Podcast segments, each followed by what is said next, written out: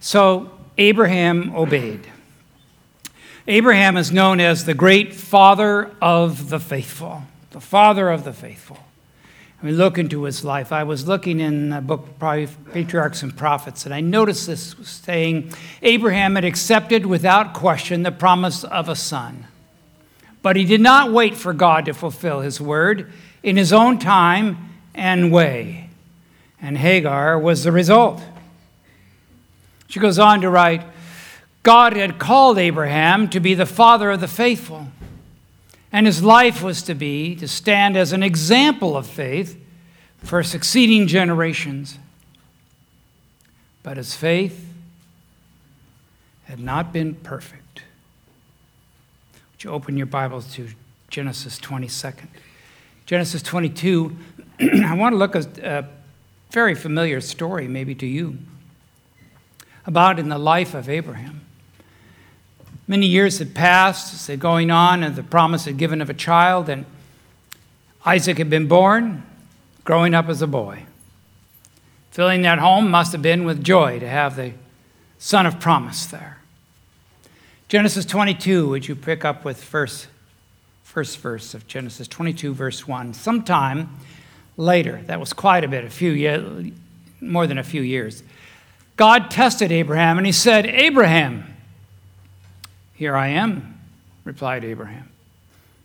Then God said, Take your son, your only son, whom you love, Isaac. Was Isaac Abraham's only son? No. There was Ishmael. Ishmael was also his son.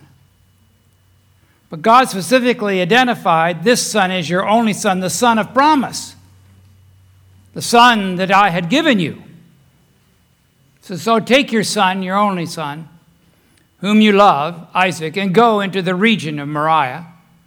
Sacrifice him there on a burnt offering on the mountain that I will show you. And as you read that story, I go, wait, wait, wait, wait, wait, wait, wait. Wait, wait, wait. That does not make sense. The one of promise, person of promise that was given. And now God is saying, wait, wait, wait, wait.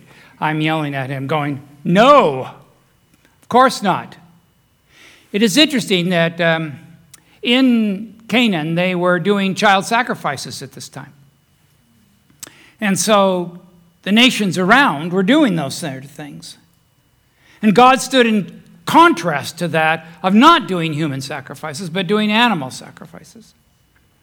And then all of a sudden, all of a sudden, God says, Take your son. Take him.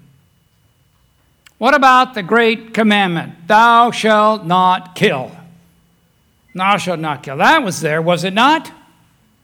Is that not? Abraham, of course, the Ten Commandments hadn't been given, but the principle of thou shalt not kill was already there in Scripture. And so, Abraham, wake up here. Go. But Abraham obeyed, the Bible said. Abraham obeyed. And so, verse 3 early in the next morning, next morning he got up. And he uh, got up and he loaded his donkey and he took with him two servants and his son Isaac. And when they had cut enough wood uh, for a burnt offering, he set out for a place God had told him about. And on the third day, Abraham looked up and saw the place in the distance. And he said to his servants, Now stay here with the donkey, while I and the boy go over there. We will worship, and then we will come back to you. So Abraham took the wood for the burnt offering and placed it on his son Isaac, and he himself carried the fire and the knife. And then Isaac spoke up and said to his father, Abraham, Father, Yes, my son, Abraham replied. The fire and the wood are here, but where is the lamb for the burnt offering? And Abraham answered, God himself will provide the lamb for the burnt offering, my son. God himself would provide. In Abraham's mind, Isaac had been provided by God. Isn't that not true? He had been a miracle baby. Sarah was way too old to have children, and yet she gave birth to Isaac. So the Lord had provided in Abraham's mind. I'd like you to just stick your finger right there. We'll come back to that. John 1. John 1, the story is in John 1 of John the uh, Baptist. John the Baptist was out preaching on the river and baptized Jesus. And the Bible says in verse 29 the next day, John saw Jesus coming toward him and said, Look, the Lamb of God who takes away the sin of the world. We don't know if John really understood that the Lord himself was going to be the sacrifice. We don't understand, uh, we don't know if he understood truly what he was saying. But that proclamation that he made there that day, that behold, the Lamb of God who will take away the sins of the world, was incredibly, incredibly insightful for us. You see, God Himself will provide the offering. God Himself will provide the offering. The Lord provided His Son to die on Calvary for our sin. The burnt offering was to be offered for sin. And so God provided his own son. Bible says, and the uh, two, Abraham and Isaac, went on together. And they came to the spot up on top of Mount Moriah, and there they pulled together those stones. And they laid out the wood on the altar, as they had done many times before, made the altar ready. And then Abraham had to have this discussion with Isaac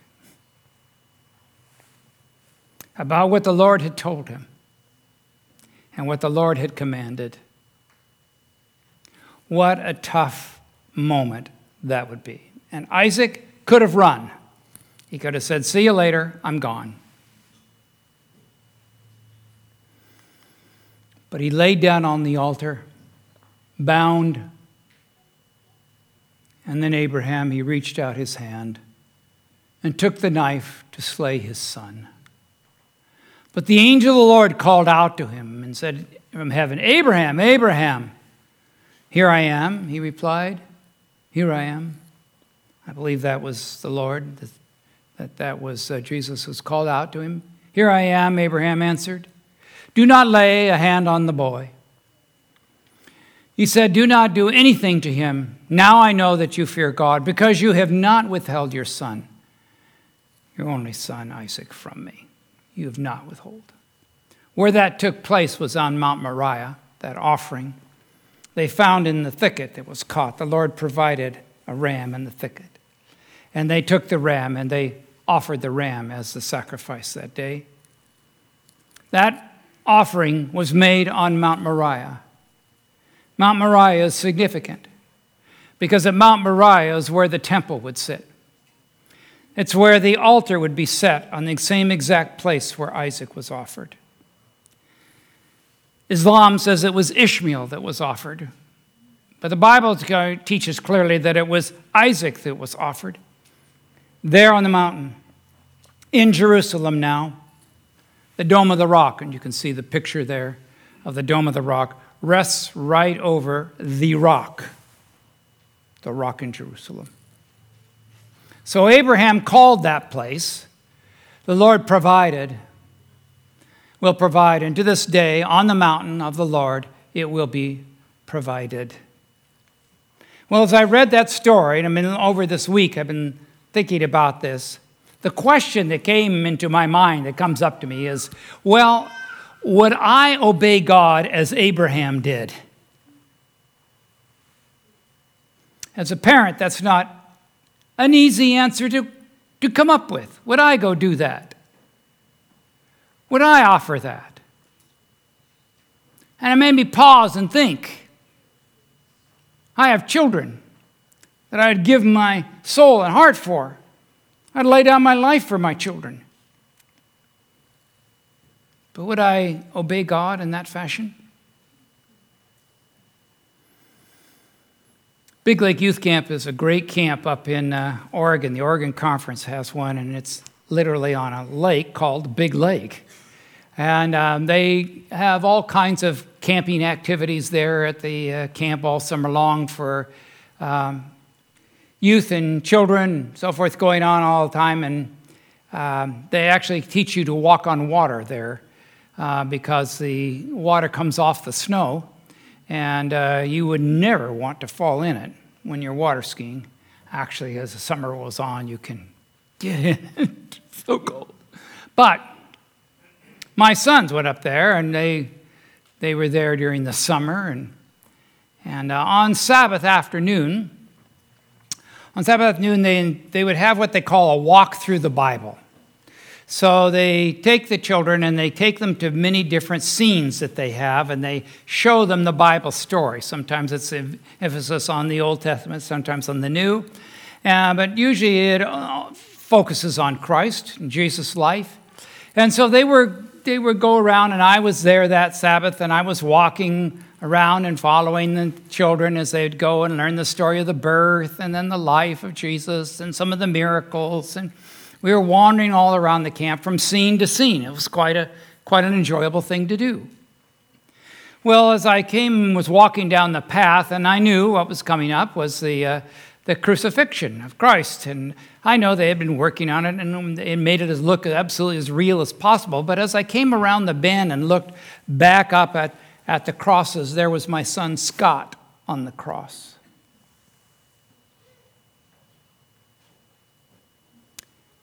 And I was stunned as I looked up and saw my son.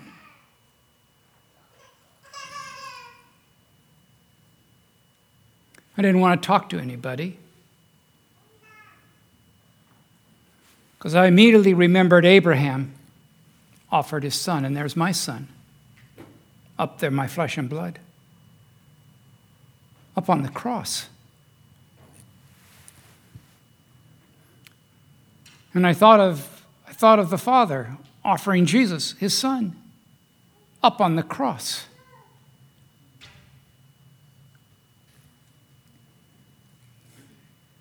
You couldn't look at it and you couldn't look away. You know what I mean? I'll never forget that feeling.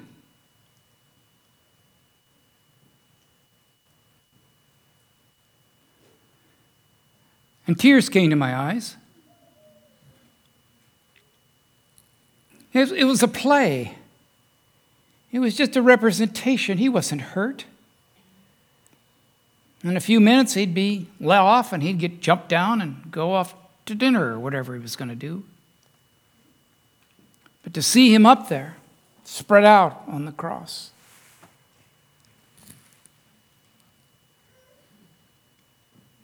and I thought the great love God had for his son and his love for me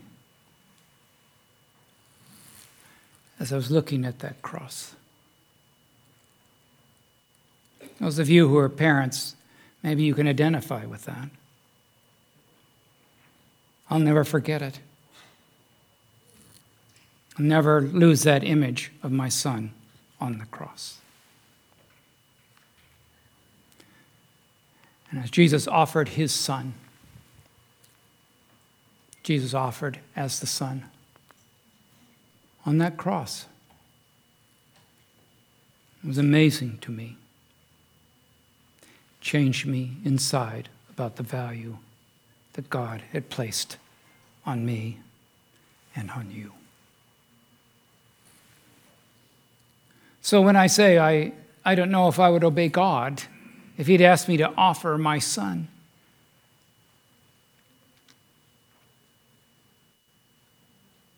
Hebrews 11.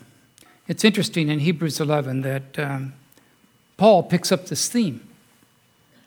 It's talked about in there, the great Hebrews 11 is the uh, chapter of faith, the great chapter of faith. And so in this, he, he talks about this, and I, I wanted you to notice that. Hebrews chapter 11, verse 17. By faith, Abraham, when he was tested, offered Isaac as a sacrifice. He who had embraced the promise was about to sacrifice the one and only Son, even though God had said to him, It is through Isaac that your offspring will be reckoned. Abraham reasoned that God could even raise the dead, and so, in a manner of speaking, he did receive Isaac back from death. Abraham passed. You see? Abraham passed, passed his test. So, as I was thinking about this, I, I was thinking, well, what, what should we learn from this today? What would we learn that would be something that we could take home and something and say, yes, I heard the story, I knew it, but today I walked out with this. What could I, what could I take home for this today? And I was thinking about this, struggling with this. I could say, well, one of the things I could say is do what God tells you to do. Right? Do what God tells you to do. That would be, that would be simple. That would be great. However, there have been long years of silence when God did not say anything to Abraham. No record that he was communicating with him. Just on certain occasions that are recorded do we see God speaking to him. And I thought about that. Perhaps some of us don't feel God communicates to us. I thought, well, maybe I could say something like, well, trust God like Abraham. That would be, you know, Abraham, the father of the faithful.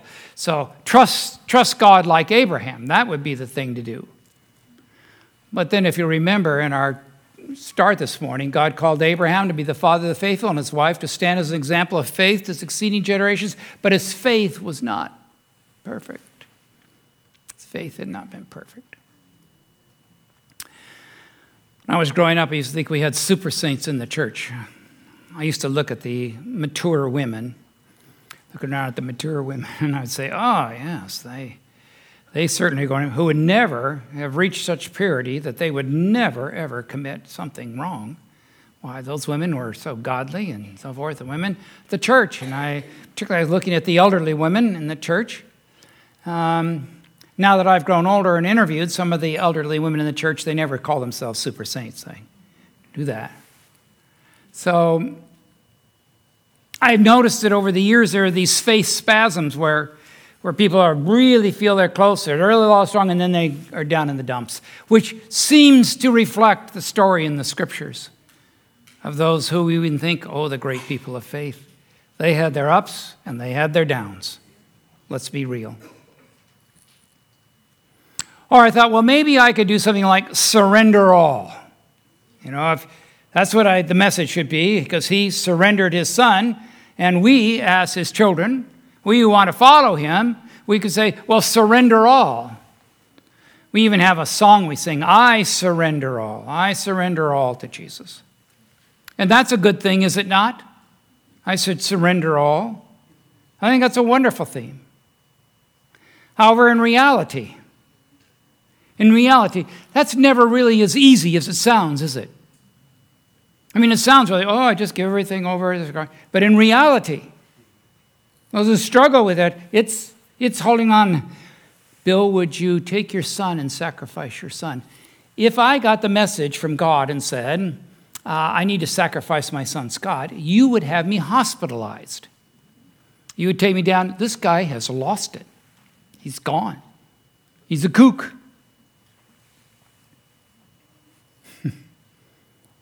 Never easy. Never easy. So I was, um, I've told this story before, but I was at Walla Walla College, and I was taking one of my doctor of ministry classes. And it lasted for 10 days. So, 10 days of classes. So, I had to be there two weeks. And so, I was there over the weekend. And and as I would go to class Monday through Friday, as I would walk from the dormitory where we were staying that summer down to the classroom, I passed right there on the uh, Walla Walla the a little laundromat that was right there on the main drag. And as I was going by, I said, "Well, that's that's that's good. I I will uh, on Sunday I will go wash my clothes."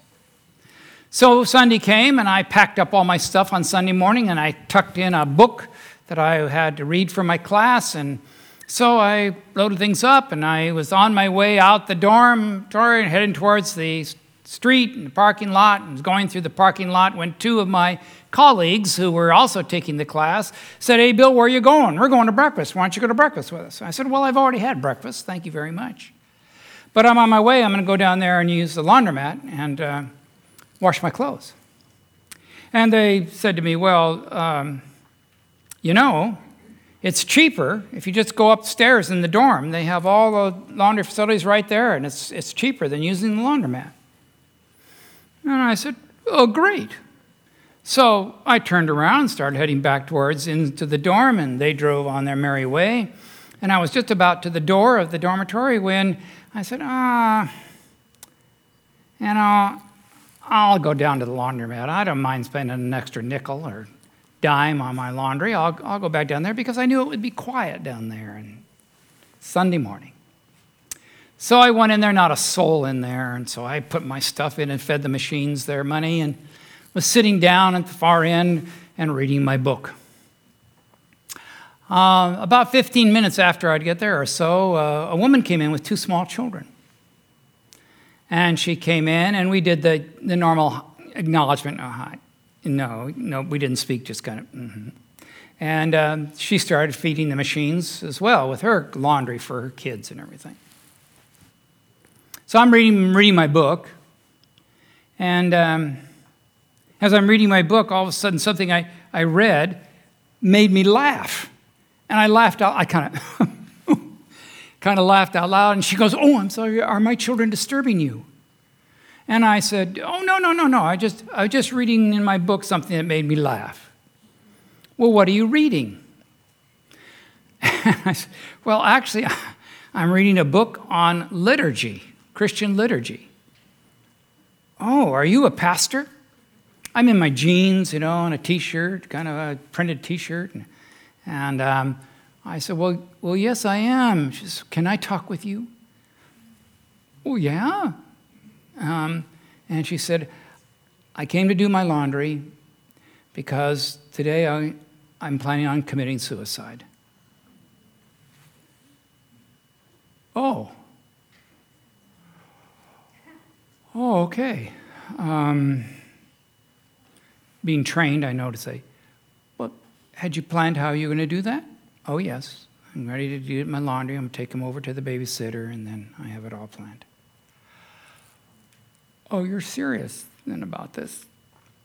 So I close my book, and we talk and talk and talk. And eventually I just say to her, Look, at, I'm just transient here. I'm going in and out of here, be out of here next week, but I know somebody you can go talk to who will help you. And so I gave, my, gave her my uh, business card out of my brief, little briefcase there, and I said, Take this, go see uh, Daryl Bigger.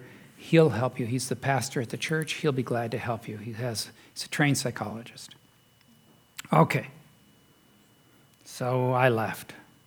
So I'm making my way back up to the dormitory, and as I'm making my way back up to the dormitory, I'm thinking about this, and all of a sudden I come to the spot where the two friends had challenged me about going back into the dorm and doing my laundry. And then it hit me. The Lord had chosen me to be in that laundromat, been working on it all week to get me there because I would know how to help solve her problem, who to put her in touch with, which the rest of the team may not. I don't know.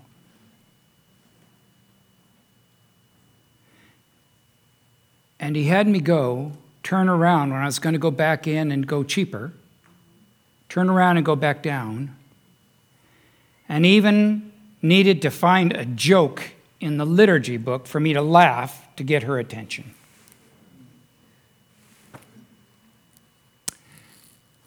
And I'm standing there with my laundry and my book and stuff in the parking lot, going, Oh my lands. It was so humbling and so moving, I could almost not get back to the dorm.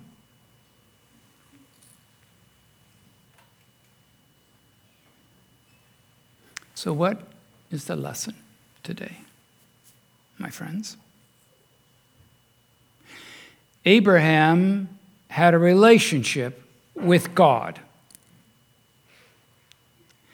Abraham had a relationship with God. That's why he was a man of faith. It wasn't blind, it's because he had a relationship with him. The reason I was sent back down into the laundry room to go back to the laundromat was because evidently there was some type of relationship with God. He put me in that spot. And it was so humbling to me. I still think of it. How, why was I chosen of all the people to be there at that moment? You see, faith comes by seeking Him. Faith comes by hearing, and hearing by the what? the Word of God. And what are we looking for in the Word of God? We're looking to find the Lord. We're looking to find the Lord. So, what should you take out of here today? My suggestion to you today, and I plead with you do not rest until you have a relationship with God. There was a man in my church, he was uh, up in Oregon.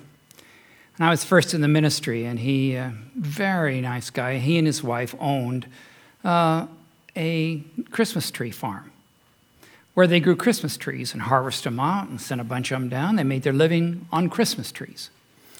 And uh, some of the trees that didn't get harvested would get big. And so he came down and says, You know, they're too big for houses. I'll, I'll give you a Christmas tree. And I said, Well, that'd be great for the church. That'd super. And he says, Yes, yes, come on up. So I went up to his farm and, and walked with him. We got out. We were walking among all the little tiny ones they were growing up. He had them all in all different stages. And so we were walking and looking for one. And, and he says, Well, pick one out. I said, No, no, you pick out which one because I'm not going to tell him. He's giving it. I don't want to say, Take that. And he says, Oh, that, must, that was our prized one. But so anyway, so I, I, I let him let you pick, let you pick. So we're walking, and as we're walking along, and I'm looking at that, and so he says, Well, how about this one? I said, Well, that one looks great. That will work perfect.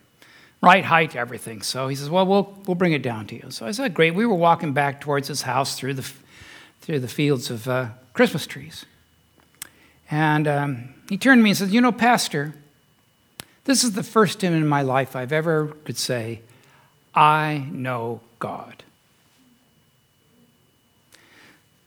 And I, really? And I, how then? He says, well, I, the first time I've, my prayers mean something. And I, I've been devoted to him all my life, but, but lately I, I know him. I know him. Now, I have rarely have people say that to me. I know God. He wasn't bragging, he was just sharing what had gone in his life. I admired him for that. Thought that was wonderful. So I got the tree, and months went by, and suddenly he wasn't attending church anymore. And after he'd been missing a few weeks, because they traveled a lot, and after I'd been missing a few weeks, I went to, to find out about him, and he'd passed away. He'd had cancer. He looked normal to me, looked fine to me, but he had cancer. Took his life. The cancer helped him to find God, you see. That's, that's all because it comes down to life and death. Isn't that too bad? That he waited till he got cancer in order to say, I know God. Isn't it? Don't wait. Know God now. Make Jesus your Savior and Lord now. You can do it. Because he asks us, come and see. Come and see. The Bible says, taste and see that the Lord is good. And he invites you, come and see. He told the, the apostles, well, where are you staying? Well, come and see. He's asking you, come build a relationship with me. How do you do that? You do that through his scripture, and you do that through his word, and you do that through prayer, and you do that through listening. It's not rocket science. Come and see. That's what Abraham had. That's what we should walk out with. He had a relationship with God, so he knew how to put his trust in his Lord. Dear Father, I thank you for this incredible story of Abraham and Isaac. We can say a lot about Isaac, we can say a lot about what happened with Abraham, but Lord, what you did and what happened on that night shows us about the incredible relationship, the incredible way that that existed. Each of us need to be able to say, like that man did, I know God. Abraham knew God. So did others. To listen to know when God is directing. I thank you for that example. May we learn and grow and have a relationship with you. Amen.